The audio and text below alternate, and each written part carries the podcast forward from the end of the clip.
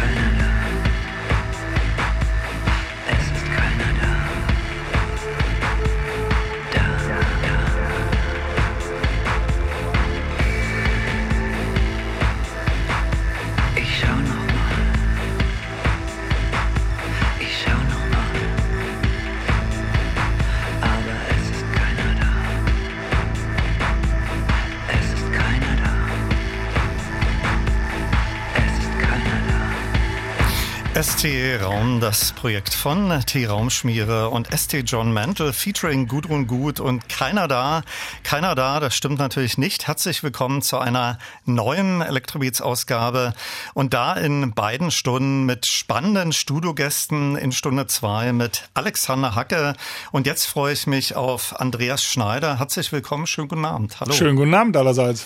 Andreas Schneider, Kurator und Initiator des Superboost Festivals und natürlich bekannt durch Schneiders Laden. Das diesjährige, mittlerweile 20. Superboost Festival findet wieder im FEZ statt, neben der Parkbühne gelegen vom 12. bis 14. Mai. Am 11. Mai gibt's schon so ein Pre-Opening. Wir wollen in dieser ersten Elektrobeat-Stunde etwas musikalisch einstimmen und Lust machen, das diesjährige Superboost zu besuchen. Ich war letztes Jahr jeden Tag dort und neben vielen Konzerten hat mich besonders auch der eingangs gehörte, das Projekt ST Raum begeistert. Sie werden in diesem Jahr auch wieder mit dabei sein. Am letzten Abend, am 14.05. warst du von ihrem expressiven Auftritt auch so begeistert, äh, dass du sie wieder eingeladen hast? Auf jeden Fall. Und es ist ja so eine Art Hauskapelle. Also, hm. äh, by the way, wollte ich nochmal eben sagen, der Typ heißt zwar geschrieben St. John und er belehrte mich selbst einmal, dass das St. John heißt. Ach, St. John, Er kommt okay. aus dem Schottischen, glaube ich, irgendwo und ist ein alter Weggefährte von Ken Macbeth, was einer der Hersteller ist, die die Synthesizer bauen, äh, die wir eigentlich alle favorisieren. Und äh, die ersten Auftritte von T-Raumschmiere waren äh, exper experimentelle professionelle Performances von eben T-Raumschmiere zusammen mit Ken Macbeth, ah, okay. der äh, seinerseits da eine eigene Performance gemacht hat als einer der wenigen Hersteller, die ja aus dem Messemodus äh, sich emanzipiert haben und gesagt haben, natürlich sind wir selber auch Musiker. Und er hat da eine ähm, Performance aufgeführt, die er zuletzt mit 18 selber gemacht hat, wo er äh, zum Schluss quasi oben ohne auf dem Hallenboden sich im Kreise gedreht hat und gebrüllt hat. Und äh, zu dieser Performance hatte ich äh, T-Raumschmiere explizit eingeladen, weil ich komme her, guck dir den mal an. Und äh, der hat gesagt, ey Schneider, wenn ich bei dir auf der Superbooth spiele, dann nur mit diesem Macker. und äh, dann haben die zusammen zwei Auftritte gemacht, wo eben Sinjin als äh, Kens alter Buddy als Musiker dabei war und im letzten Jahr konnte Ken wegen Corona bedingt nicht kommen und dann haben die beide alleine gespielt und das hat sich jetzt etabliert. Das hast du gesehen und das ist so gut angekommen und das war so grandios, äh, dass sie das fortführen. Das äh, Superboost ist vorrangig eine Fachmesse natürlich ringsrum mit einem spannenden Programm mit Workshops, Performances, Gesprächen und nicht zuletzt Konzerten. Das ist das 20. Superboost in diesem Jahr. Zunächst gestartet in Frankfurt. Äh, seit wann äh, bist du, seid ihr in Berlin? Äh, seit 2016 veranstalten wir eigenständig äh, in Berlin, professionell ohne die äh, Subexistenz einer großen Fachmesse in einer Betonhalle. Und ich muss ein bisschen korrigieren, also seit fast 22 Jahren mache ich das jetzt und seit rund 21 Jahren heißt es Superbooth und wir haben immer mal wieder ausgesetzt. Es ist einfach eine sehr energieraubende Sache, so ein Festival durchzuziehen, das wissen wir alle und ähm, das ist jetzt sozusagen das 20-jährige, 20-Plus-Jubiläum. Okay, also so ganz falsch lag ich nicht. Nee. Gerade schon angesprochen, Superboost ist eine Fachmesse spezialisiert auf Synthes und im weitesten Sinne auf elektronische Klangerzeuger. In diesem Jahr erstmals erweitert auch um Gitarren. Das wird hier weniger in den Elektrobeats äh, eine Rolle spielen. Das klammern wir eher so aus. So Pi mal Daumen, äh, wie viele Aussteller erwartest du in diesem Jahr? An die 170 aktuell. Und es kommen immer noch mal welche jetzt aus ihren Kämmerchen, die denken, oh, habe ich ja ganz vergessen. Übrigens, habt ihr noch eine Ecke für mich? Stimmt, das letzte, das war ja im vergangenen Herbst. Also äh, der, der normale Zeitraum ist, glaube ich, immer der im Mai. Ja, ja wir haben es seit äh, Anbeginn immer im Frühjahr gemacht, weil die Hersteller auch so einen Zyklus haben, dass sie über Winter in ihre Garagen gehen und irgendwas basteln und dann im Frühling damit rauskommen. Die internationalen Fachmessen wie die NAM und die verstorbene Frankfurter Musikmesse waren auch immer im Frühjahr und deswegen haben wir uns da angeschlossen und uns diesen Beat ähm, ergeben. Das war auch gut so. Auch wenn man nicht vom Fach bzw. Nerd ist, macht es unheimlich Spaß, so an den einzelnen Ständen vorbeizuschlendern, den Sounds und Fachgesprächen zu lauschen anderen Aspekt des Superboost finde ich auch noch besonders spannend, zumindest so von mir im letzten Jahr erlebt. In dieser dieser familiäre Charakter. Man schlendert übers Gelände und kann mit vielen bekannten Musikerinnen und Musikern ins direkte Gespräch kommen. Im letzten Jahr waren das unter anderem Jan Thiersen, Daniel Miller, Gareth Jones, Stefan Bethke, a.k.a. Pol, Maus on Mars, Schneider TM, Marco Haas, gerade von uns angesprochen, besser bekannt auch als T-Raumschmier und viele, viele andere. Das wird sicherlich auch in diesem Jahr so sein. Wir sprechen gleich äh, nach den nächsten beiden Musiken im Detail über das diesjährige Programm. Vielleicht äh, vorher von dir nochmal erwähnt die Website-Adresse oder die Facebook-Seite, äh, wo man sich im Detail über das Programm informieren kann, wann was passiert, weil da gibt es sicherlich bis ähm, an den Termin heran immer noch Änderungen. Ja, Facebook bin ich ja seit Anbeginn nicht. Da bin ich das einzige elitäre Facebook-Arschloch, der da nicht hingeht und ignoriere das komplett. Verzeihung, das Wort habe ich natürlich nicht gesagt. Aber ich habe mich neulich hinreißen lassen, einen Instagram-Account von einem meiner Mitarbeiter zu tolerieren. Auf superbooth.com findet man alle Infos in Deutsch und Englisch, alle Event-Details zu jedem Künstler, der beteiligt ist und auch zu jedem Aussteller, der da ist. Hier sind Daniel de Pschotto und Alexander Hacke, mein Studiogast in der zweiten Elektrowitt-Stunde Stunde als Hacke de Picciotto mit dem Titelstück ihres Albums The Silver Threshold. Und sie waren unter anderem auch im letzten Jahr auf dem Superboost zu erleben.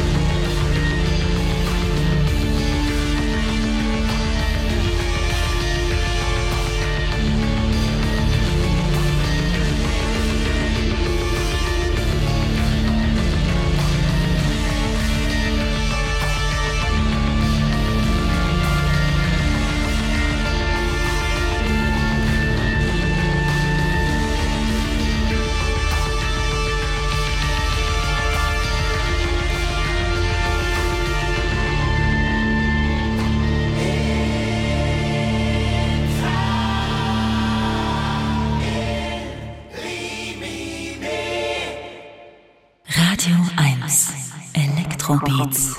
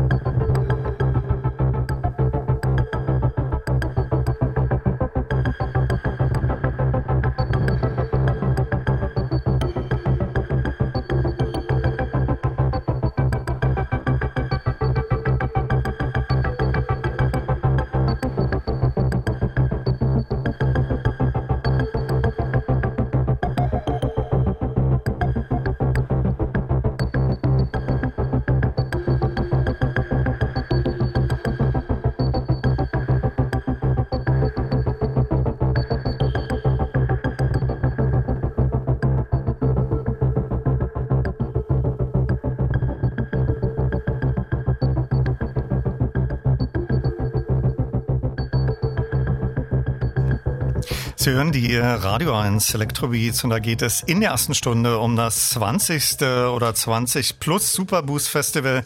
Das findet vom 12. bis 15. Mai im FEZ statt. Mein Studiogast ist der Organisator, Kurator und Superboost-Chef Andreas Schneider. Zuletzt gehört Hacke de Picciotto mit dem Titelstück ihres aktuellen Albums The Silver Threshold, Gäste des Superboost 2021 und noch einmal der Hinweis, dass Alexander Hacke hier in der zweiten Stunde bei mir vorbeischauen wird.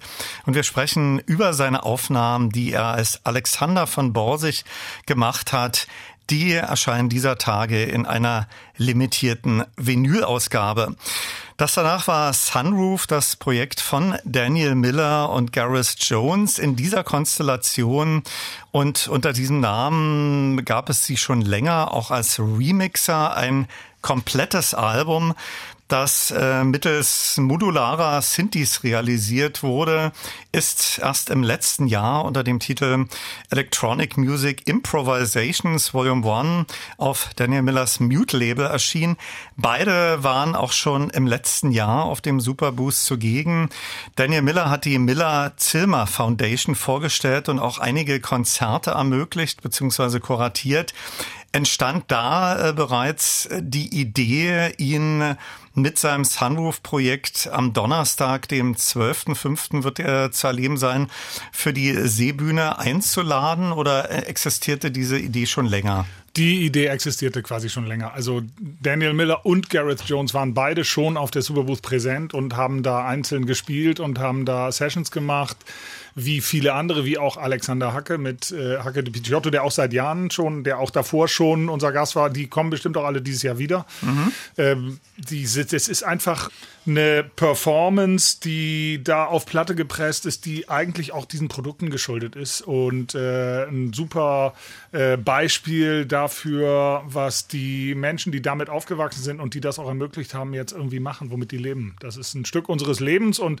davon zeigen wir uns alle gegenseitig, wie wir gerade drauf sind und was wir gerade ähm, daran genießen. Eine wichtige Frage, die wir an dieser Stelle klären sollten.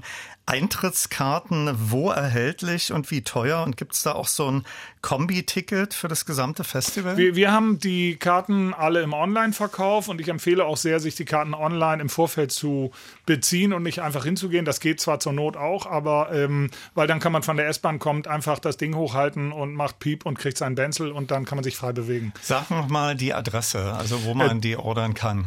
Die sind alle auf superbooth.com äh, slash Tickets. Da gibt's äh, Unterrider für Tickets auf der superbooth.com Seite, äh, neben den Events und den Messeausstellern und äh, da kann man sich Einzeltickets, Tagestickets holen für, ich glaube, 35 Euro mit dem ganzen Vorverkaufskram oder Tage für, für alle Tage so ein Dreitagesticket für 90 Euro.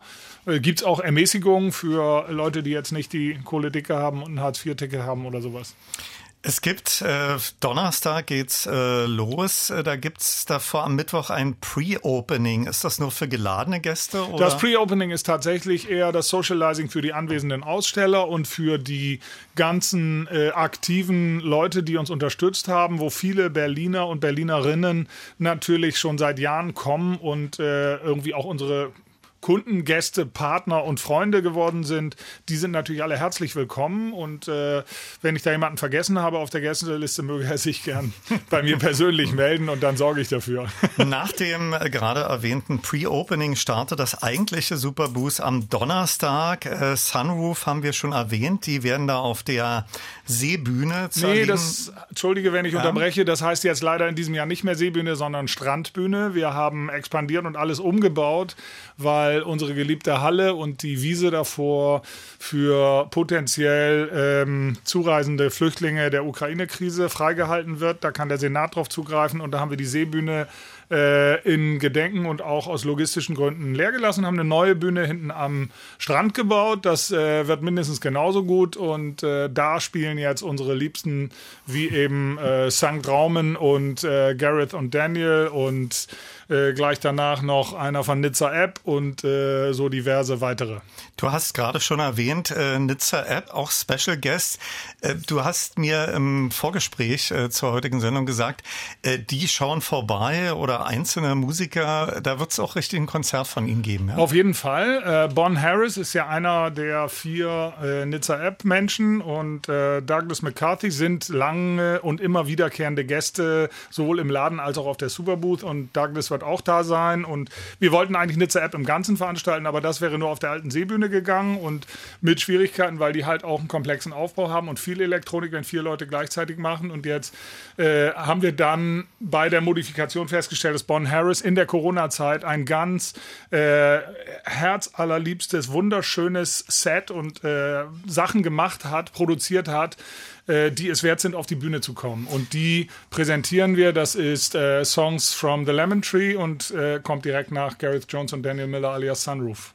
Wir haben schon über diese beiden äh, tollen Programmpunkte am Donnerstag gesprochen. Dann wird es an dem Donnerstag auch noch Lisa Morgenstern geben im Zirkuszelt, wenn es ja. dabei geblieben ist. Sie habe ich schon häufiger erlebt, einmal auch mit Chor und Orchester.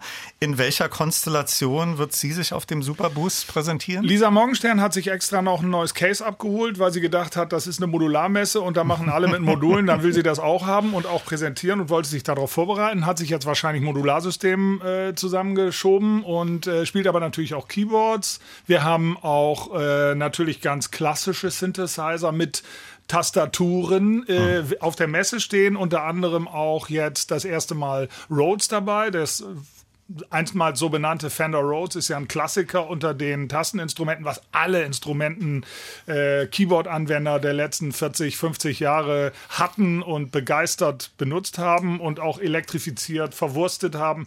Und die stellen aus. Und äh, äh Lisa hatte explizit nach einem E-Piano gefragt, habe ich gesagt, darf es ein Rhodes sein? Und da hat sie Juhu geschrien. Und dann stellen wir natürlich das neue Rhodes 8 auf die Bühne, was wir da sowieso haben, weil der Aussteller da ist. Der Aussteller sagt Danke, die Künstlerin sagt Danke und äh, so passt das eine zusammen. Und das ist eigentlich auch der Kern der Messe, weil die ganzen Leute, die du da begeistert im letzten Jahr getroffen hast, wo du sagst, oh, den kenne ich auch, ach, du bist auch hier. Und äh, das sind natürlich die Anwender, die sich da schlau machen, die früher in den Laden gekommen sind und gesagt haben, ey, Herr Schneider, was gibt's Neues? Ich mache hier so äh, Techno mit äh, Doodle-Die und Anfassen. Und dann sage ich, oh, dann guck mal bitte hier in der Ecke. Und äh, dann kommt der Nächste und sagt, ich mache aber hier Lowbeat und Ambient, dann guck mal da in der Ecke.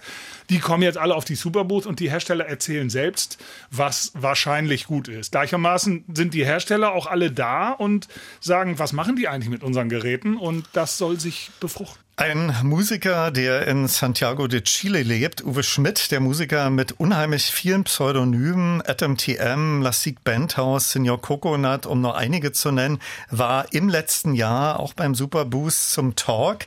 In diesem Jahr am Freitag, dem 13. ab 20.30 Uhr im Auditorium. Wieder mit einem Talk oder diesmal Nein, Konzert? Nein, diesmal spielt ein richtiges Konzert und zwar sein Programm R3V äh, in laut und heftig und Visuals und äh, volle Pulle. Das haben wir möglich gemacht im Auditorium, wo man mit 550 Leuten sitzt, was ein hervorragendes Ambiente hat, fast so schön wie hier in deinem Studio.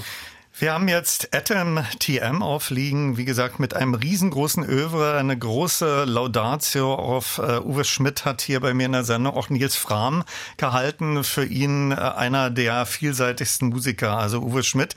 Hier habe ich jetzt aufliegen Wellen und Felder aus seinem Album Liedgut und falls da Ähnlichkeit zur Soundästhetik von Kraftwerk zu hören sein sollte, äh, das ist, kommt nicht von ungefähr, denn auf diesem Album ist auch äh, Florian Schneider von Kraftwerk zu hören und sie hat auch eine enge Freundschaft verbunden.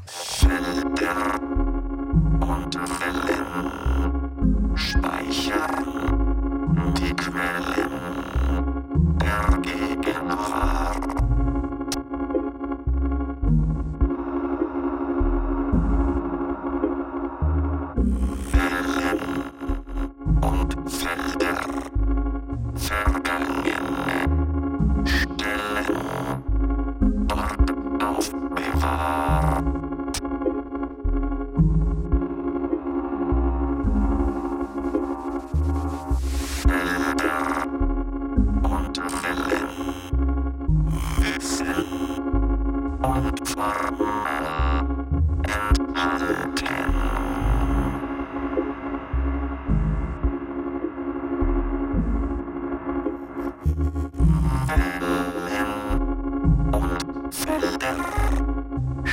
Sorry,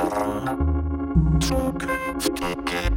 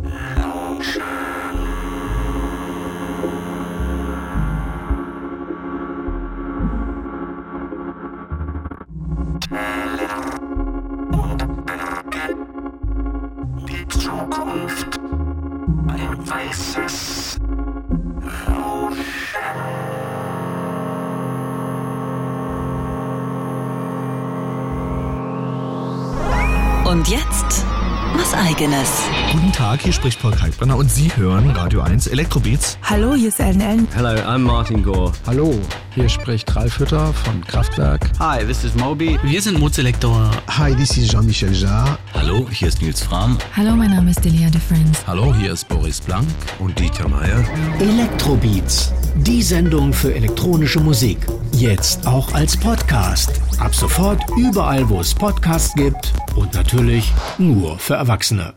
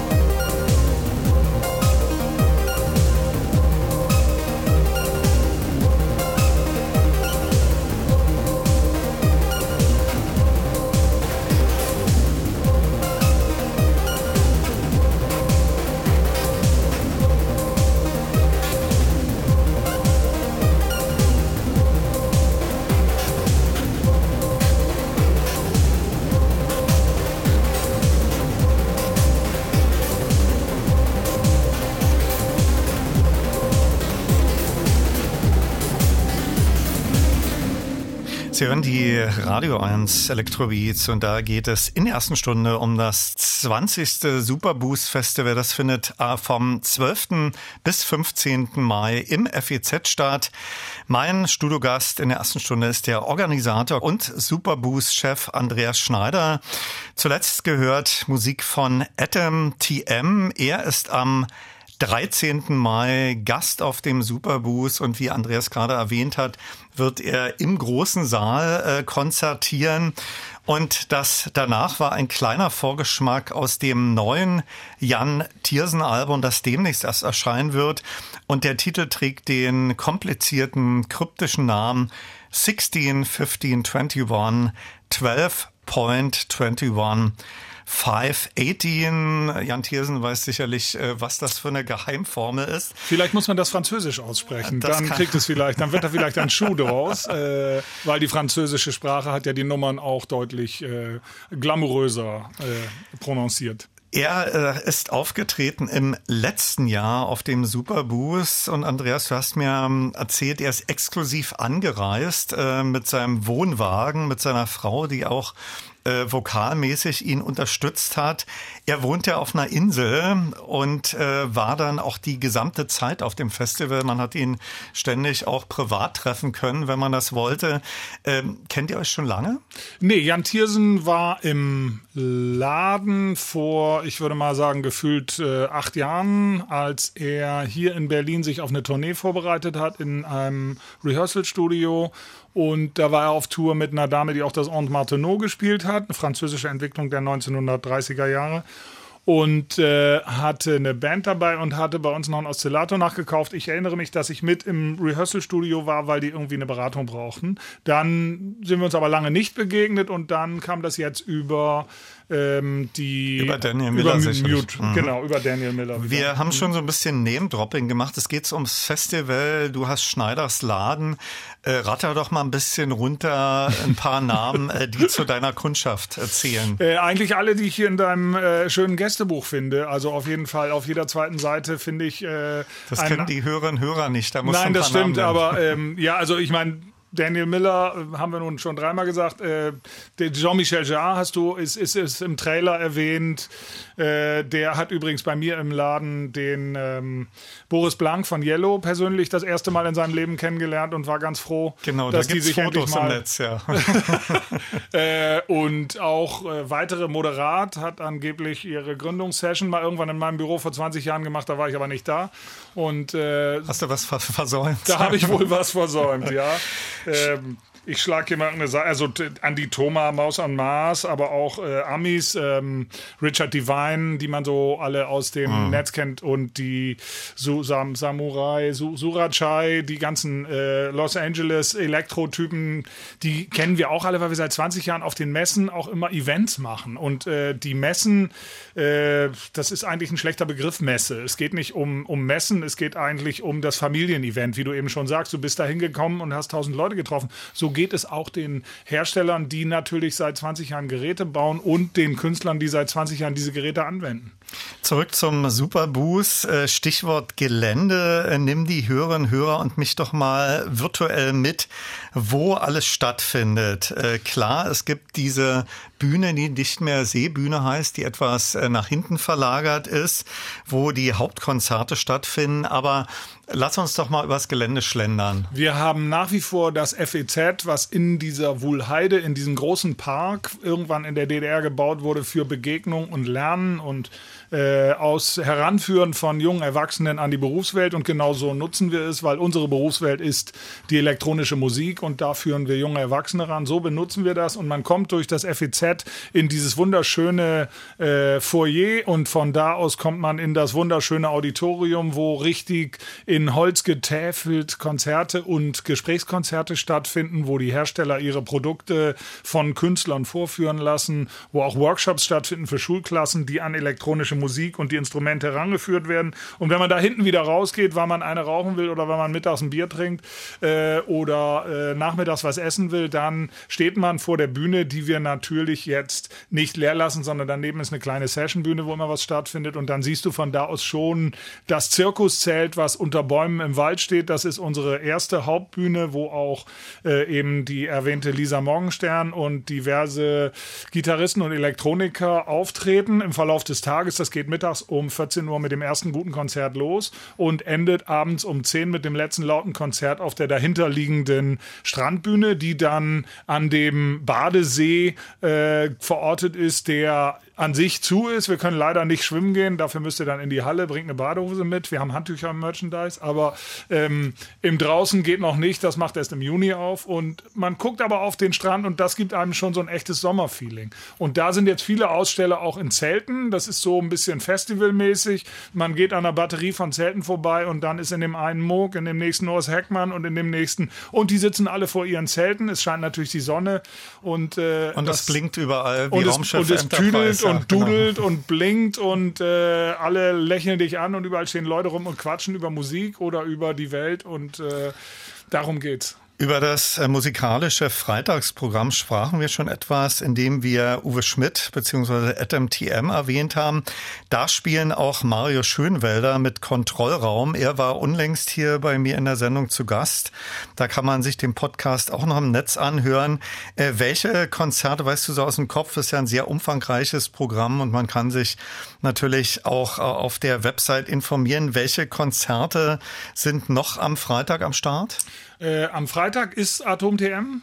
Der spielt genau, Freitagabend. Ja, genau. Das ist sozusagen das Highlight des Tages. Ähm, am Samstag viel, spielt Martin Voß einen vergleichbaren Slot. Ähm, äh, Japak ist noch dabei, ein alter Haudegen von äh, Techno-Seitens und äh, ziemlich viele, äh, also Martin Stürzer ist auch im Netz prominent. Der hat in der ähm, in der äh, Corona-Zeit äh, sehr viel so Netzkonzerte gemacht aus dem Wohnzimmer, die wohl mhm. sehr prominent geworden sind.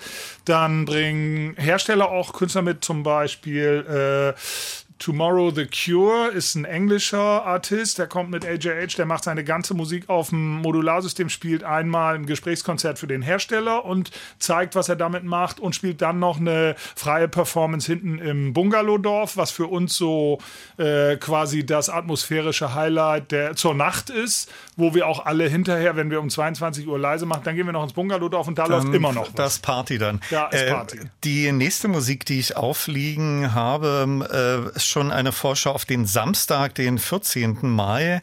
Da ab 18 Uhr Schneider TM im ja. Zirkuszelt. Der war letztes Jahr auch äh, zugegen, äh, noch auf der Seebühne. Äh, ist das ein neues Programm? Schneider TM ist diesmal quasi als Gitarrenact dabei. Schneider TM spielt ja eigentlich Gitarre, ist von Haus aus Gitarrist und die Gitarre ist eigentlich auch seit jeher eines der wichtigsten elektronischen Musikinstrumente, was aber mit Saiten ausgestattet ist. Und äh, im letzten Jahr hat, hat er seine neue Gitarre von einem rund um Berlin ansässigen, in der Nähe von Berlin ansässigen Gitarrenbauer gezeigt, wo genau, auch Elektronik das ist verbaut ist. modifiziert. Das hat genau. er hier bei mir in der Sendung auch erklärt. Ja. Und diesmal wird er eher als Gitarrist. Wir haben genau. ihn hier als Elektroniker aus cool. seiner letzten Platte The Eight of Space.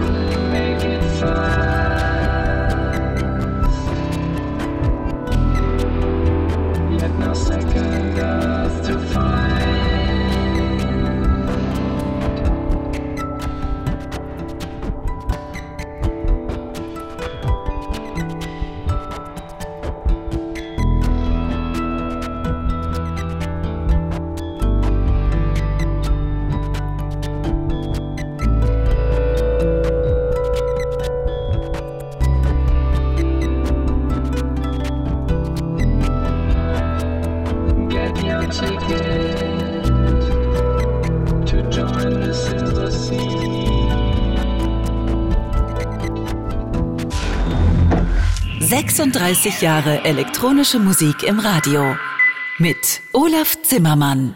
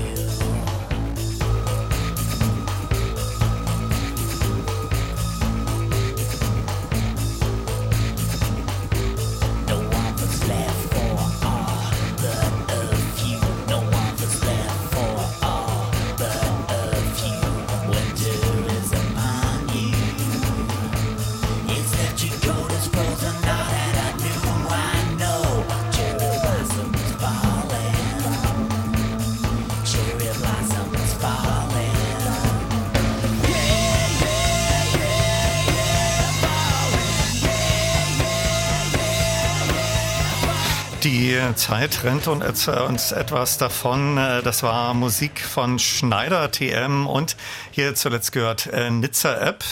Mein Studiogast ist Andreas Schneider, Kurator, Initiator, Veranstalter des Superboost Festivals und äh, da sollten wir nochmal nachschieben, das hast du schon äh, zu Beginn dieser Stunde erwähnt. Äh, Nizza App, da gibt's äh, so eine Art äh, Live-Weltpremiere eines neuen Programms, allerdings nicht unter dem Namen äh, Nizza App. Äh, sag doch nochmal. Das ist Bonn. Ne? Also Nizza App sind ja vier Leute und mit Douglas McCarthy, dem Sänger, habe ich auch auf der Home Edition 20 virtuelle Gespräche zu, zu der Situation in Los Angeles und in Berlin geführt. Der ist ein langer Freund des Hauses, der ist, hat äh, von einem unserer Lieferanten aus Indien viele Produkte, die waren oft im Laden und da sind auch zwei Modul, mindestens zwei, wahrscheinlich eher drei modulbegeisterte äh, Künstler und Musiker mit am Werk und einer davon ist Bon Harris und innerhalb ihrer äh, Corona-Zeit hat Bon Harris ein Projekt aus dem Boden gestampft, das war sozusagen sein Solo und das heißt Songs from the Lemon Tree und weil bei uns die Bühnengröße ähm, nicht den Nizza-Apps äh, quasi ähm, komplett eine Heimat sein kann. Die sind durchaus größere Sachen gewöhnt. Haben wir jetzt äh, Bon Harris eingeladen und der spielt sein Soloprojekt weltexklusiv das erste Mal und da freue ich mich sehr drauf. Das, das wird gut. am Donnerstag, am ersten Abend sein, nach Sunroof, nach Exakt. Gareth Jones ja. und Daniel Miller. Äh, vielleicht noch, du hast schon mal erwähnt, äh, wann äh, beginnt das täglich? Äh, das wir fangen, also wir fangen täglich um 10 Uhr an und jeder, der sich ein bisschen auf die Materie einlassen will oder der die Atmosphäre genießen will oder auch mal gucken will, wie wir elektronische Musik machen und was lernen will, dem empfehle ich dringend eine Tageskarte und wirklich morgens um 10 Uhr aufs Feld zu kommen, sich das entspannt anzugucken, mal durchs Gebäude laufen, die Außenlocations mal angucken und gerne auch fragen. Die Hersteller sind alle sehr offen, was Informationen angeht. Wie geht das? Wie gehe ich daran? Und äh, ich sage immer, äh, wegschmeißen, äh, neu kaufen ist keine Alternative. Es gibt auch viele Leute, die haben ein bisschen hiervon und ähm, reparieren geht von neu kaufen, wollte ich sagen. Das ist äh, selbst für den Händler ähm, von ähm, Qualität eine wichtige Devise. Und das kann ich nur jedem mitgeben. Wir haben in dieser Stunde über viele Aspekte gesprochen von Superboost, über das Programm. Äh, vielleicht abschließend deine äh, Top 3 der Konzerte beziehungsweise Talks, auf die du dich persönlich besonders freust? Ich freue mich, dass Dave Smith kommt aus Amerika. Das ist der Erfinder des MIDI, wenn man so sagt, der zusammen mit dem Übernehmer von Tom Oberheim äh, einen Talk führt über äh, die amerikanischen Ursprünge der Synthesizer-Gang. Ich freue mich auf Peter Pichler, der nochmal das Mixturtrautonium zeigt und äh, die kleinen Musikinstrumente. Ja, genau, ja. klar. Mhm. Und äh, da auch nochmal in die History geht. Und ansonsten freue ich mich am meisten auf die abendlichen Sessions, auf das Highlight-Konzert auf der Strandbühne abends von äh, um 7 Uhr und um um 9 Uhr und äh, auf die Aftershow im Hüttendorf, wo immer auch eine Session ist. Weißt wie, du? wie lange geht's dann? Bis, bis Mitternacht okay. plus X. also du hast eben 12. bis 15. versehentlich gesagt, am 15. Äh, morgens sind wir auf jeden Fall okay. noch im Bungalowdorf äh, am Start. Geht's dann. Genau. mein ja. Studiogast in der ersten Stunde war Andreas Schneider und wir sprachen über das Superboost 22. Wir hören jetzt noch ein paar Takte von dem äh, Projekt Kontrollraum. Wie gesagt, ähm, dahinter verbirgt sich Mario Schönwälder und andere Musiker. Das ist ein Projekt, das zu Zeiten der Pandemie äh, via Datentransfer entstanden ist und jetzt erstmals auf dem Superboost auch live zu erleben sein wird. Ich wünsche viel Spaß und Erfolg, viele Besucher und natürlich bestes Wetter und ich selbst werde natürlich auch vorbeischauen und danke dir für den Studiobesuch. Ich danke euch für diese Gastfreundschaft.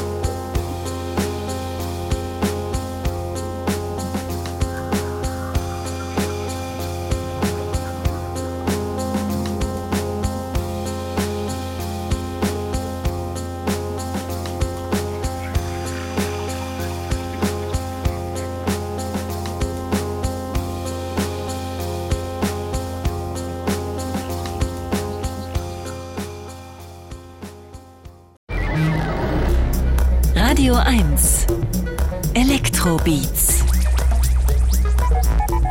mit Olaf Zimmermann. Hallo und herzlich willkommen zur zweiten Stunde. Und da freue ich mich gleich auf Alexander Hacke als meinen Studiogast. Und wir gehen 40 Jahre zurück und sprechen gleich über sein Alexander von Borsig Projekt.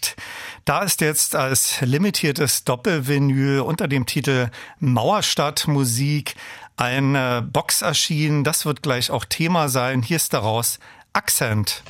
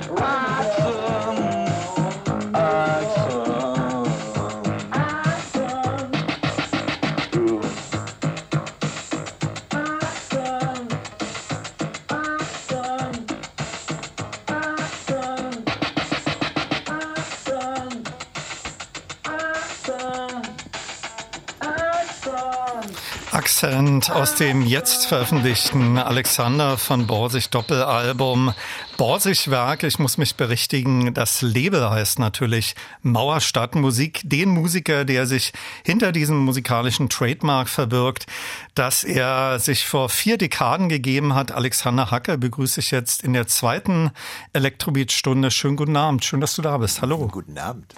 Es trifft sich gut. In der ersten Stunde ging es um das diesjährige Super Boost Festival. Da habt ihr im vergangenen Jahr gespielt, noch bevor euer Album erschienen ist. Zu The Silver Threshold warst du mit deiner Frau Danielle ja auch hier bei mir in der Sendung zu Gast.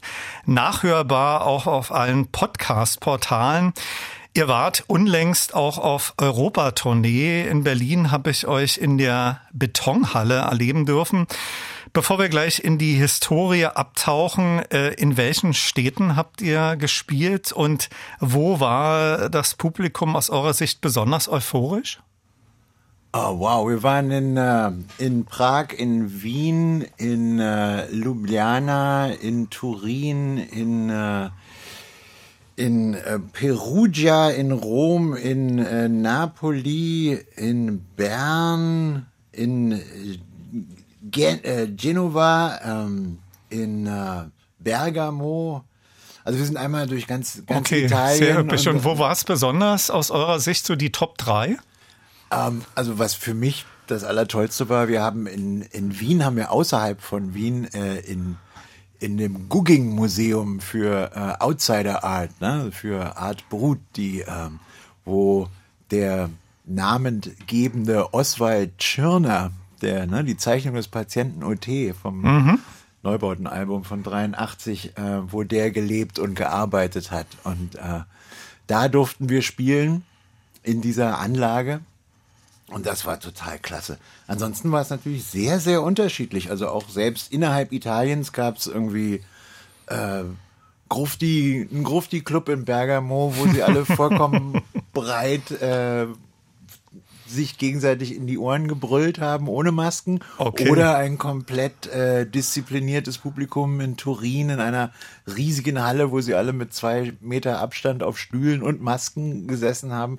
Es war sehr, sehr unterschiedlich. Aber ähm, wir haben Glück gehabt. Bis jetzt sind wir nicht infiziert worden. Schön, äh, dass du bevor die Tournee mit den Neubauten am 14. Mai in Kopenhagen startet, hier bei mir in der Sendung vorbeischaust.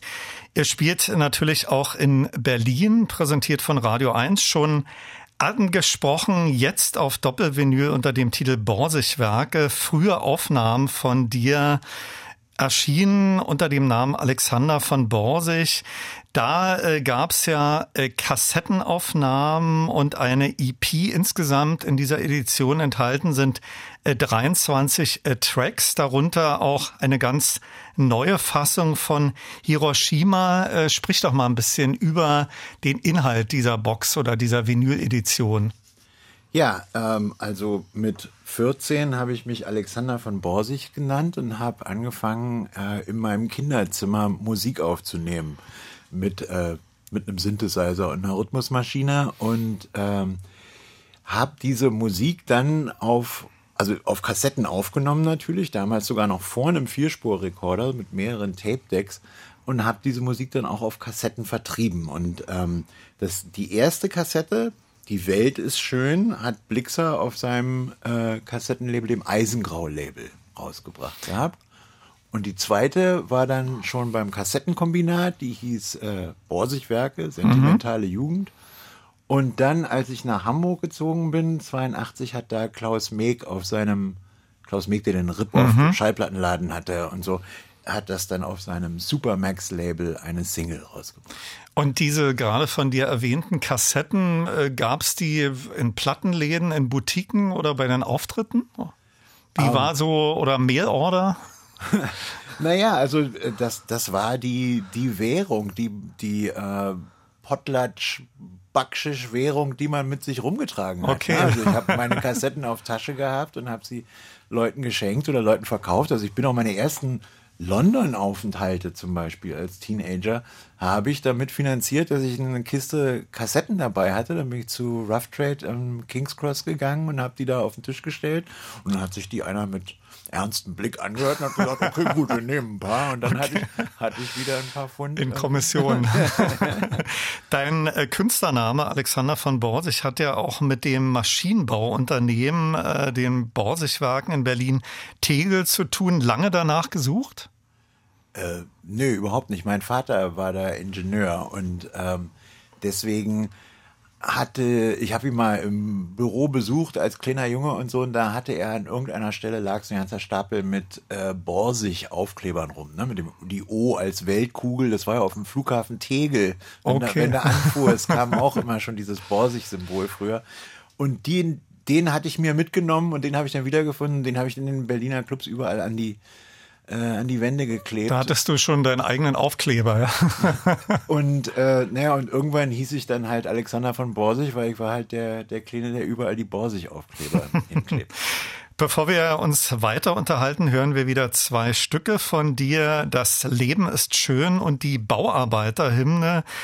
Über dein damals verwendetes äh, Instrumental haben wir gerade schon etwas gesprochen. Äh, welche Geschichte haben die eben genannten Stücke? Das Leben ist schön. Da singst du ja auch und äh, das hat eher fast so eine Songstruktur. Andere Alexander von Borsig äh, Tracks klingen eher ähm, elektronisch experimentell. Vielleicht so kurz ein paar Bemerkungen zu diesen beiden Stücken. Naja, also das Leben ist schön war äh, ein ein Lied, was ich für mich ausgedacht hatte. Also dass das dann so ähm, äh, so wie eigentlich so wie deutscher Schlager äh, aus den 20er Jahren, dass das so wurde, das hatte ich nicht geplant, als ich das gemacht habe. Das ergab sich einfach so. Und wie gesagt, ich habe die Sachen ähm, aufgenommen, indem ich erstmal irgendwas auf einen Kassettenrekorder aufgenommen habe, dann habe ich das ablaufen lassen im Raum und habe das dann mit einem Mikrofon äh, auf den nächsten Kassettenrekorder aufgenommen und so hin und her gespielt und so sind die Stücke entstanden, also die meisten Stücke aus dieser Zeit. Und ähm, ja, und dann später erst kam der Vierspurrekorder und da konnte man dann halt auch so noch mehr experimentieren, die Kassetten umdrehen und rückwärts Aufnahmen machen oder. okay. und, ja. Hier ist Alexander von Borsig und das Leben ist schon schön und die Bauarbeiterhymne.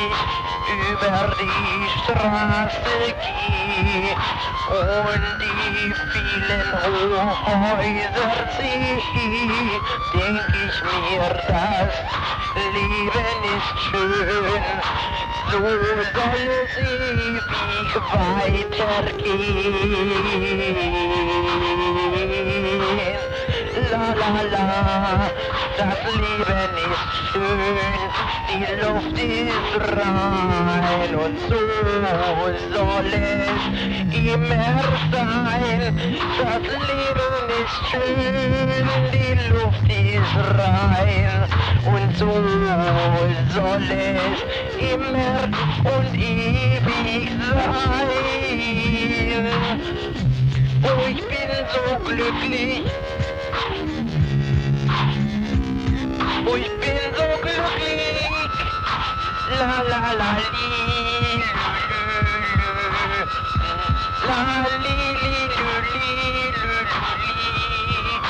Fahre in einem Automobil. Nichts, aber nichts wird mir zu viel. Das Leben ist schön, die Luft ist rein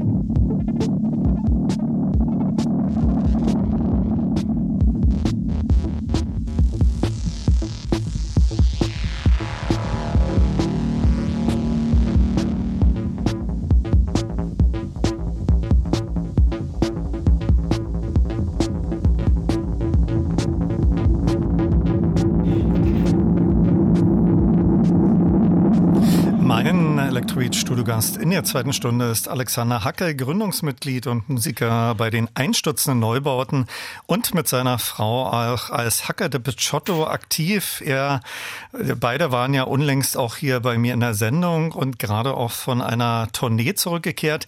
Heute gehen wir aber über 40 Jahre zurück. Da sind jetzt frühe Aufnahmen von Alexander von Borsig auf einem limitierten Doppelvinyl erschienen. Das heißt Borsigwerke und daraus gerade gehört Das Leben ist schön und die Bauarbeiterhymne. Alexander, äh, nimm die Hörerinnen und Hörer doch mal mit, äh, wie das Design von dieser Box aussieht. Es erscheint ja in den nächsten Tagen. Also das ist eine Centerfold Doppel-LP, die du aufklappen kannst und da drin gibt es auch noch ein Booklet, wo ähm, äh, alle möglichen historische Fotos, Flyer vielleicht oder ja ja genau so Zeug drin ist irgendwie die Originalcover zum Beispiel das äh, das Cover von ähm, die Welt ist schön, so hieß nämlich die Kassette, wo das Stück Mhm, Das Leben okay. ist schön drauf ist. Das kam deswegen so, weil Blixer die äh, den Titel falsch verstanden hat und die das dann das Falsche die, die Welt ist schön genannt hat. Und er hat dann aber für auf jede Kassette von Hand so eine äh, fröhliche, ja. kin Kinder, kindermäßige Sonne drauf gemalt. Okay. Das heißt, die Covers von den, diesen Kassetten sind alle unterschiedlich. Und ja, also es, es wird, glaube ich, eine sehr, ähm, sehr luxuriöse äh, ein, Ausgabe. Eine sehr äh, luxuriöse Ausgabe, mit der man viel Freude hat. Von äh, wann bis wann hast du deine Musik als Alexander von Borsig veröffentlicht? Das war, glaube ich, noch vor Gründung der Neubauten oder lief das partiell auch parallel? Ich glaube, du bist auch mal als Support für die Neubauten aufgetreten, ja? Genau, so auf den ersten Touren war ich noch, äh, also war ich dann auch, nachdem ich bei, bei den Neubauten mal für eine Zeit Schlagzeug gespielt habe, ganz am Anfang in 80, äh, war ich dann beurlaubt, weil ich halt noch so jung war und so und habe dann ähm, äh, die, den Live-Sound gemacht. Ne? Also ich habe gemischt und habe dann Ach, meistens das Vorprogramm vom, Misch, äh, vom Mischpult aus mit meinen Kassetten gemacht und dann auch das Konzert dementsprechend gemischt. Also wenn mir was nicht gefallen hat, dann habe ich stattdessen irgendwie eine Kassette laufen lassen. War denn deine Musik in dieser Phase auch live reproduzierbar oder hast du eher die Tapes abgespielt?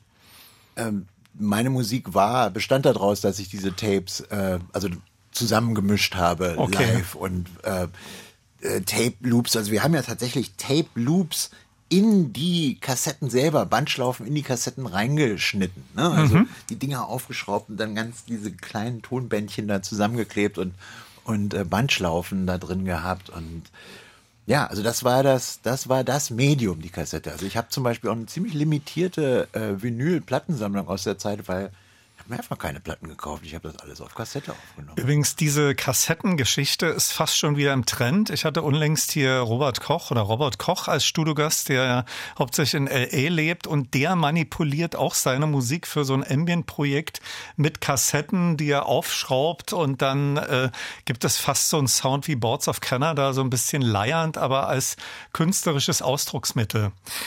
Ich habe schon in unserer letzten Sendung, äh, wo du mit Daniel hier zu Gast warst, äh, voller Euphorie über deine Autobiografie Krach gesprochen. Äh, da kann man sehr detailreich deine musikalische Vita nachlesen, natürlich auch die, über die wir heute sprechen. Gibt es da eine Nachauflage oder muss man das irgendwie anderweitig versuchen, sich zu erstehen, dieses Buch? Also ich habe eine äh, mit Hilfe eine englische Übersetzung davon erstellt, die hoffentlich bald erscheinen wird, aber ich weiß noch nicht genau, kann das ist noch nicht spruchreif, sagen wir. Und äh, die die deutsche Version ist leider vergriffen. Das, äh, der Verlag, der das rausgebracht hat, Metrolied, ist pleite gegangen. Ähm, ich wäre sehr interessiert daran, das nochmal zu veröffentlichen. Also äh, Verleger, die jetzt am Radio sitzen, bitte melden Sie sich bei mir. Andere Jugendliche in deinem damaligen Alter wünschen sich wahrscheinlich eher eine Carrera-Bahn oder Matchbox-Autos. Du hast dir 1978 ein äh, Korg MS-20 Analog-Synthesizer gewünscht und anlässlich deines 14. Geburtstags eine Roland CR78 Rhythmusmaschine. Wie kam äh, so deine frühe Begeisterung für elektronische Sounds und sowas dann selbst kreieren zu wollen? Naja, also ich habe mich schon als kleiner Junge fand ich äh, so Science-Fiction-Filme und Horrorfilme und vor allen Dingen das Hörbare daran fand ich unheimlich spannend und unheimlich aufregend und äh, bin eigentlich mehr so über Space Rock, also auch so die frühen Pink Floyd Sachen. So. Hawkwind, auch sowas, ja? Hawkwind weniger, aber, aber auf alle Fälle so die ersten beiden Pink Floyd Alben, ne? Saucer Full of Genau. Secrets und so und dieses ganze Mit Space Sid Zeug. Barrett noch, ja. Ja, ja. Ähm, bin ich da drauf gekommen und auch Tangerine Dream tatsächlich. Die ganz frühen Sachen, so Atem und Zeit und so, ja, ja. Alpha Centauri. Naja, die, die habe ich mit meinem Vater sogar noch gesehen bei äh, in einer Eissporthalle, als Klaus Ah. Krüger Schlagzeug gespielt Genau, hat. das war, glaube ich, Cyclone, die Tour. Also es war Mhm. dann so die mittlere Phase. Ja. Genau. Und, äh, und dann kam natürlich ziemlich schnell über meine Besuche beim Zensor in der, äh, in der Belziger Straße. Der Zensor war der Punkrock. Äh, Die Adresse, ja. Die Adresse, der Plattenladen, wo man das irgendwie hören konnte, das Zeug, was man sonst nirgendwo finden konnte. Und da kam dann halt ganz schnell Throbbing Gristle. Und Mhm. Throbbing Gristle war für mich so der Das der- Erweckungserlebnis. Absolut, das war die Katharsis und danach war ich dann jemand anders und äh, vor allen Dingen auch Suicide und so. Ja.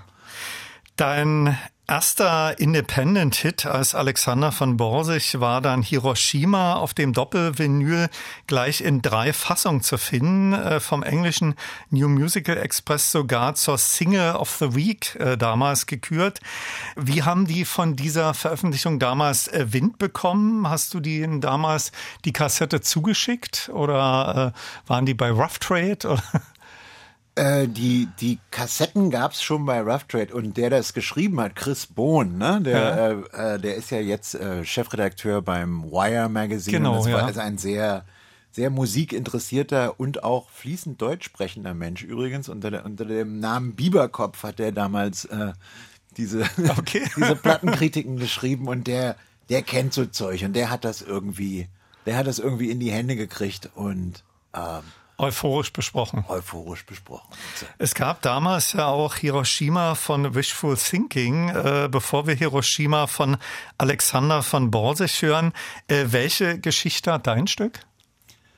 Ähm, das war einfach ein alberner Reim, den ich irgendwie aufgeschnappt habe oder der mir irgendwie äh, in den Kopf kam und dieses ganze Weltuntergangsstimmung und äh, Atomkrieg und so, das, das war ja Anfang der 80er, hing das ja in der Luft.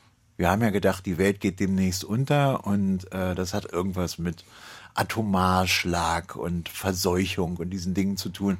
Und das spielte dann so in den zynischen kleinen fantasievollen Kopf von Alexander von, eine Rolle. Von Alexander von Borsig rein.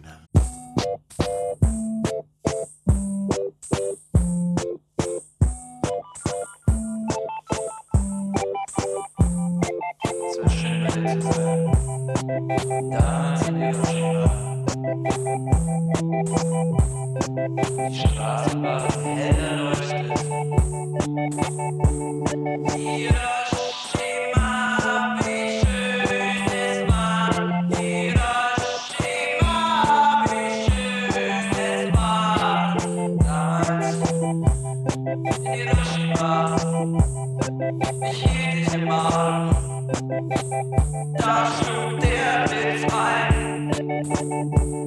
Hiroshima,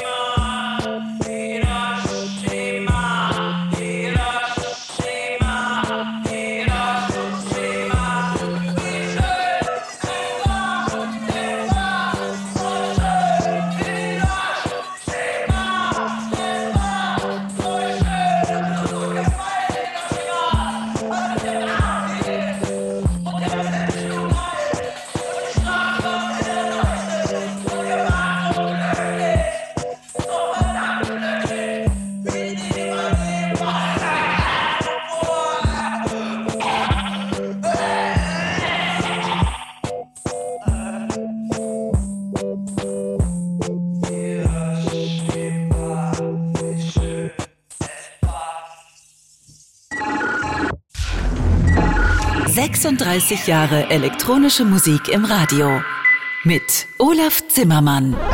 Und jetzt was eigenes.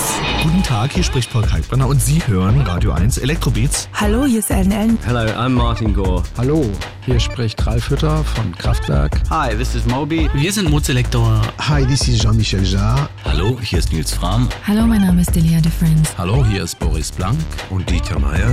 Elektrobeats, die Sendung für elektronische Musik. Jetzt auch als Podcast. Ab sofort überall, wo es Podcasts gibt und natürlich nur für Erwachsene.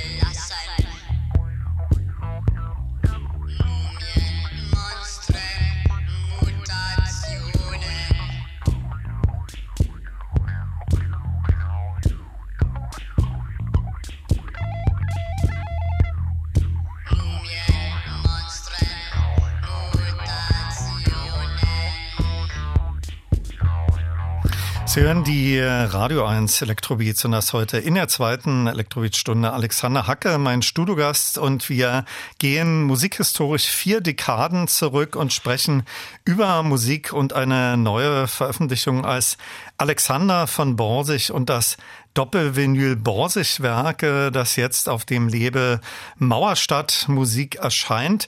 Zuletzt daraus gehört Hiroshima und Mumienmonstren Mutation. Der Name ist auch der einer Fernsehreihe, die ich auch mit großer Begeisterung in meiner Jugend gesehen habe.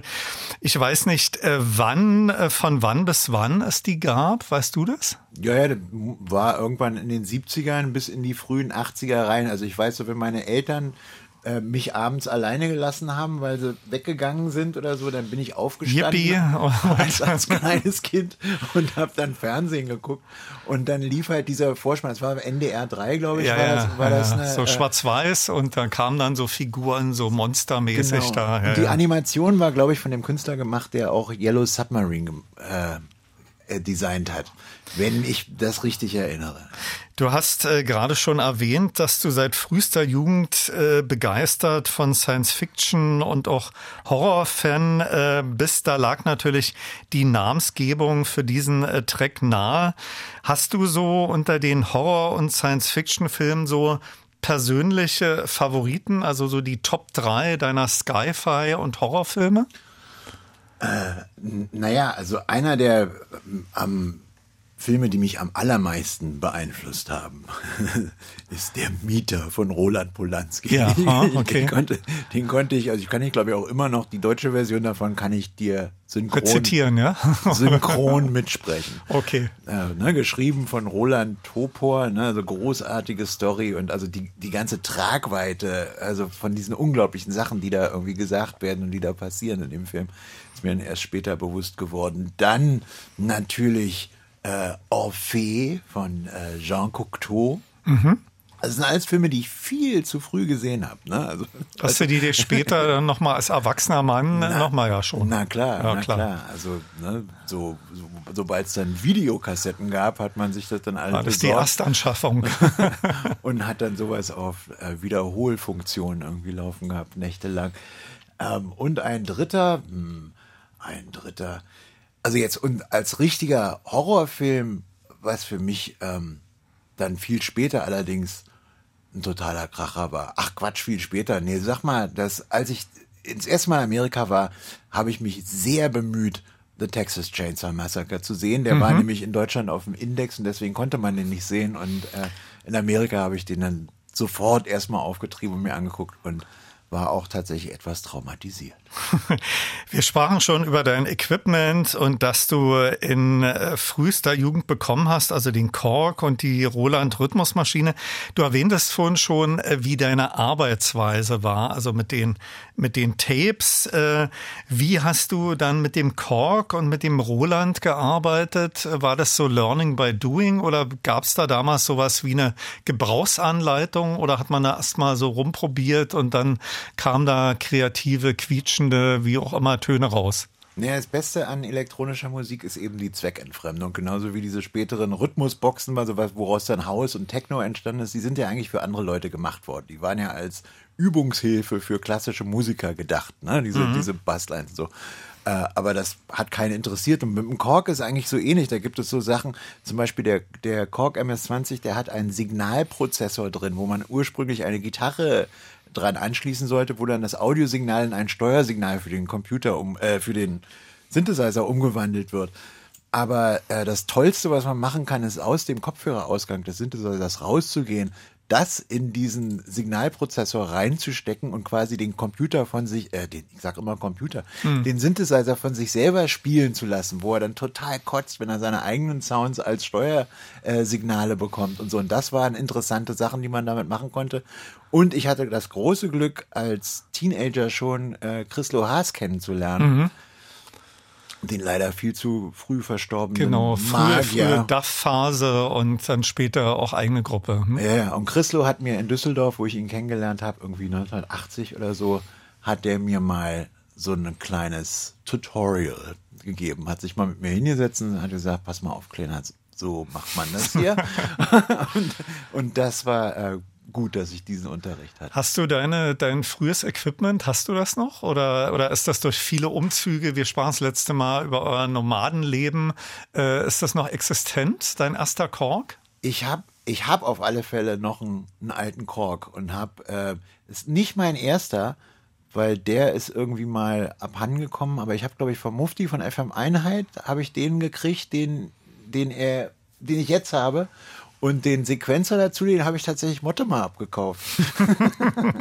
Es äh, war damals sowas wie Sampling für dich schon Thema? Hast du so Field Recordings gemacht auf Kassetten? Ähm, da war ja auf den auf den Aufnahmen, die wir auch noch hören werden, hört man ja ja die diverse Sample-Sachen. Ja klar, natürlich. Man hatte die ganze Zeit irgendwelche. Ähm, es gab diesen Sony Professional Walkman, das war dann später so die Luxusausführung, aber am Anfang hat man schon so äh, so kleine Kassettenrekorder in der Tasche gehabt, auch mit eingebauten Lautsprecher und so. Und ich habe grundsätzlich alles aufgenommen, was ich um mich herum gehört habe, habe das dann überspielt auf äh, Kassettenloops oder so und auch in der frühen Neubautenmusik, also den ersten Neubautenalben hier. Äh, äh, Zeichnung des Patienten OT und, und Haus der Lüge und, und solche Sachen. Da sind, ähm, da sind ganz viele Tape-Sounds Mhm. noch drin. Also Und die sind von dir dann, ja? Auch. sind von mir Ja. irgendwelche, irgendwelche Sachen, die ich äh, irgendwo aufgenommen habe. Was weiß ich, türkischer Nachbar sägt Feuerholz im Hinterhof in der Nauninstraße oder Okay. äh, ne, so Zeug halt. Hunde. Könnte man mal gebrauchen, ja. Als nächstes habe ich Japan, Japan und den Kombinat äh, aufliegen. Äh, Mit welcher Entstehungsgeschichte? Gibt's da eine? Naja, Japan, Japan war, bot sich an, als ich da dann nach Hamburg gezogen bin, in die Hein-Heuer-Straße, wo Klaus Meek, mein Labelchef vom Supermax-Label und eben auch abwärts lebten, auf dem Kiez in Hamburg. Ähm, und ein Stück Japan, Japan passt irgendwie zu einem Stück namens Hiroshima und dann habe ich äh, entschlossen, oder es ist an mich herangetragen worden, ich erinnere es nicht, äh, das Stück zu covern. Das ist auf Amokoma drauf, ne? Japan, Mhm. Japan, auf dem ersten Abwärtsalbum. Und der Kombinat Dub, Kombinat. Na, das Kombinat, äh, das kommt vom Kassettenkombinat, wo die, so, wo die okay, zweite okay. Kassette entstanden ist und das war äh, eins der vielen Experimente oder der vielen Musiken, die da irgendwie entstanden sind. Also zum Beispiel, was wir dafür ge gehört haben, Mumien, Monstren, Mutation, das habe ich äh, in einer durchgeknallten Nacht alleine im Keller unter Mitropa aufgenommen. wenn, ich, wenn ich mich richtig erinnere.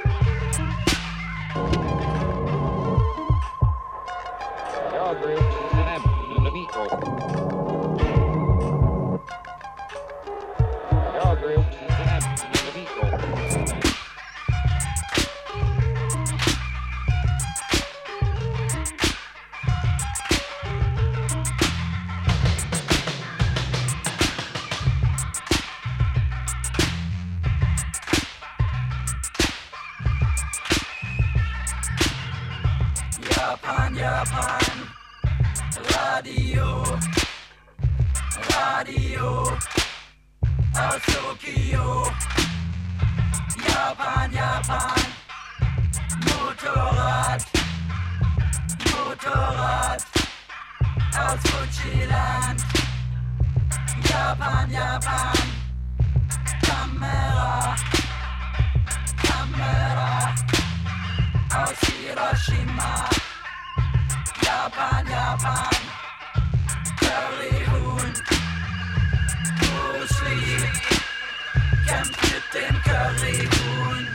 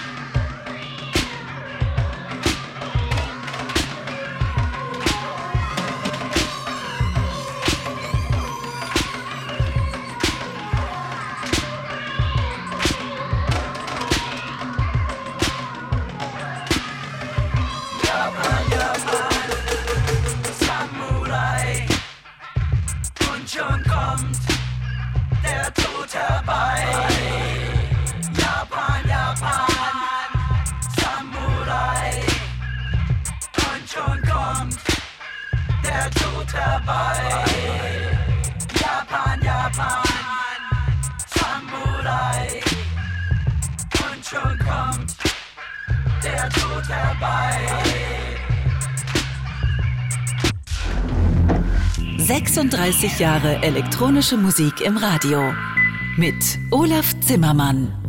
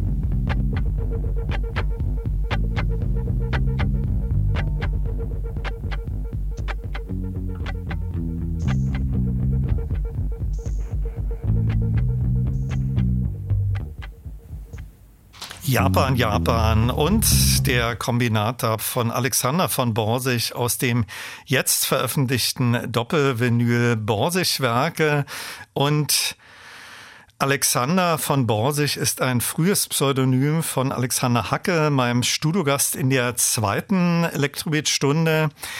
Alexander, erzähl doch mal, wie kam es zur Idee, diese frühen, längst vergriffenen Aufnahmen, die damals auf Kassetten und einer EP erschienen sind, jetzt noch einmal äh, zugänglich zu machen, ergänzt auch durch ein ganz neues oder eher modifiziertes ähm, Werk, also Hiroshima Revisited 2022.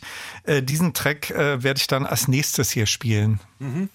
Ähm, naja, also es ist schon öfter an mich rangetragen worden im Laufe der letzten Jahrzehnte, das nochmal rauszubringen, das Zeug. Also gerade das, was es eben nur auf Kassette gab und die, äh, die 12-Inch war auch sehr beliebt in bestimmten mhm. Kreisen und mir wird das manchmal entgegengestreckt. Äh, als so Sammlerstück. Unter, als Sammlerstück irgendwie das, das unterschreiben zu sollen. Und äh, das kam so, dass vor 20 Jahren hat ein Herr Thomas Parkmann, der das Mauerstadtmusik-Label betreibt, ein Bootleg gemacht von Das Leben ist schön ah, okay. auf einer auf einer 7-Inch-Single.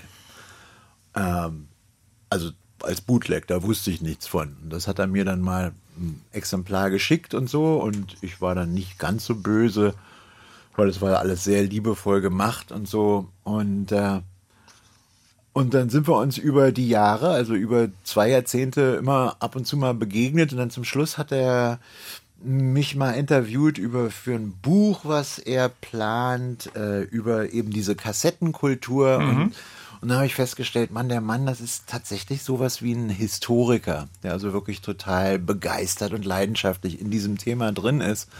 Und, ähm, und habe mich dann entschlossen, ihm diesen Zuschlag zu geben nach 20 Jahren. Also das ist jetzt tatsächlich auch seine 20. Veröffentlichung nach 20, Jubiläum. nach 20 Jahren auf Mauerstadtmusik und äh, und das bin dann wieder ich und diesmal dann halt autorisiert und äh, das komplette Werk. Und diese Revisited Version ist jetzt, äh, da bist du an deinen Hit, Underground-Hit nochmal rangegangen und hast da eine 2022er Version draus gemacht, ja? Naja, in der Recherche dazu, auch mit seiner Hilfe, also er hat Sachen aufgetrieben, die ich selber gar nicht mehr hatte. Also tatsächlich auch so Sachen wie Vierspurkassetten oder so hat der irgendwie sich besorgt. Ähm, haben wir eben diese, diese Originalaufnahmen habe ich gefunden von dem Stück Hiroshima, also die Originalaufnahme aus dem Kassettenkombinat in der Nauninstraße, äh, Naumannstraße in Schöneberg von 1981 und habe da den äh, Gesangstrack isoliert und habe quasi dem Stück mal ein orchestrales ähm, Arrangement gegeben, so wie es in den 80ern niemals möglich gewesen wäre aus technischen Gründen und habe dem so quasi so zu später einem späten luxuriösen äh, einer späten luxuriösen Innenausstattung verholfen sozusagen. Ich merke, dass die Zeit uns ein bisschen äh, davonläuft. Ich will dich unbedingt noch fragen, als du mit Daniel hier bei mir in der Sendung warst, äh, habt ihr ein Fanbekenntnis gemacht. Äh, ich in meiner Sendung ähm, habe äh, schon drei Teile gemacht mit äh, den Elektronikalben, die man auswählen würde für die berühmte einsame Insel, wäre das äh, für dich irgendwas von Throbbing Gristle, was du mitnehmen würdest? Oder eine andere Elektronikplatte? Sollte schon im Elektronikkontext sein. Eindeutig das erste Album von Suicide. Ich möchte natürlich, äh, bevor wir gleich noch hier die Revisited Version von Hiroshima hören, kurz auf die äh, Neubauten-Tournee äh, eingehen. Startet demnächst eure Tournee x-mal verschoben. Es gibt auch in Berlin äh, zwei Konzerte in der Columbia-Halle von Radio 1 präsentiert. Wie wird so eure Setliste aussehen? Ganz grob, fokussiert ihr euch auf das neue Album oder wird das so ein Best-of werden? Ne, Best-of haben wir ja nun jetzt auch schon eine Weile gespielt. Also wir werden auf alle Fälle versuchen, so viel wie möglich von dem neuen Album zu spielen und äh, ein wiederum abgespecktes äh, Best-of. Ja. Mein Elektrobeat-Studiogast in der zweiten Elektrobeat-Stunde war Alexander Hacke und wir sprachen über seine Frühwerke als Alexander von Borsig. Die sind jetzt oder werden jetzt erscheinen als limitiertes Doppelvinyl unter dem Titel Borsig-Werke. Alexander, herzlichen Dank fürs Vorbeischauen. Äh, schön, dass diese frühen Aufnahmen jetzt wieder äh, zugänglich gemacht werden und natürlich viel Erfolg und Spaß äh, auf der Neubautentournee. Danke dir. Ich danke dir, Olaf.